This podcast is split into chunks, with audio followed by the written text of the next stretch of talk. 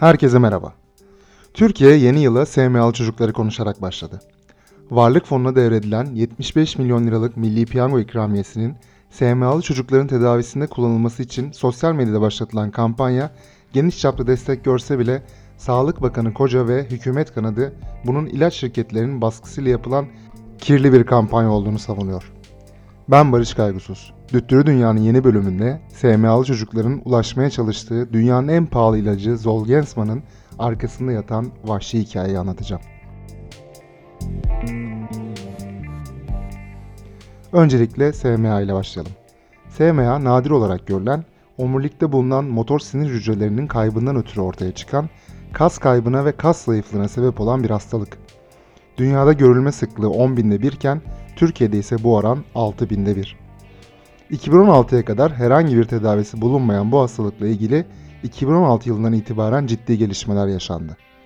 Ancak muadili olan iki ilacın aksine hastalığı durdurmak için ömür boyu tek sefer kullanılan Zolgensma isimli ilaç diğer tedavi yöntemlerine kıyasla öne çıktı. Buraya kadar her şey yolunda. Ancak bundan sonrası ve hatta bundan öncesi ise ilaç endüstrisinin vahşi çarklarına sıkışan el kadar çocukların hikayesi. Zira İsviçre ilaç devi Novartis'in ürettiği Zolgensma'nın tek dozunun satış fiyatı 2.1 milyon dolar. Ve bu ilacın üretim süreci de en az fiyatı kadar tartışmalı. Bu üretim hikayesinin merkezinde ise New York yakınlarında yaşayan Gaynor çifti var. Bir süre boyunca çocuk sahibi olmak isteyen baba Vincent Gaynor ve anne Catherine Gaynor kendi deyimleriyle en büyük isteklerine 27 Şubat 2009'da kavuşuyorlar ve Sophie isimli bir kız çocuğu dünyaya getiriyorlar. Çift ilk iki haftanın ardından bebekleriyle ilgili anormal bir durum olduğunu, Sofya'nın yeterince hareket etmediğini fark ediyor. Ancak ilk götürdükleri doktor Sofya'nın sadece tembel bir bebek olduğunu belirterek aileye geri gönderiyor. 5 hafta sonrasında ise bir başka doktor SMA'dan şüphelenerek bebeğe nörolojik testler yapılmasını istiyor ve aile için sancılı bir süreç başlıyor.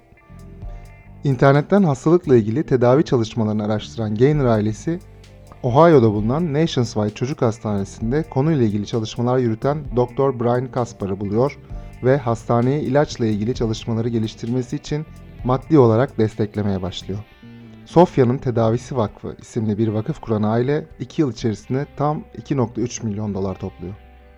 Gaynor ailesine başka SMA'lı çocukların ailelerinin kurduğu vakıflar ve hükümete bağlı araştırma fonları da katılıyor. Hastanenin ilaçla ilgili yürüttüğü çalışmalar finansal olarak destekleniyor.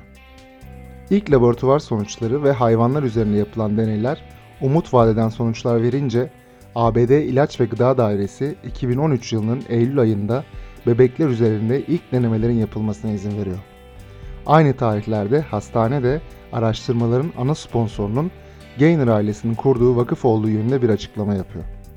Ancak bu açıklamadan tam bir ay sonra ilacın finansal bir başarı göstereceği anlaşılınca hastane Gaynor ailesinin ayağının altındaki alıyı çekiyor ve ilacın tüm haklarını Avexis isimli bir şirkete satıyor.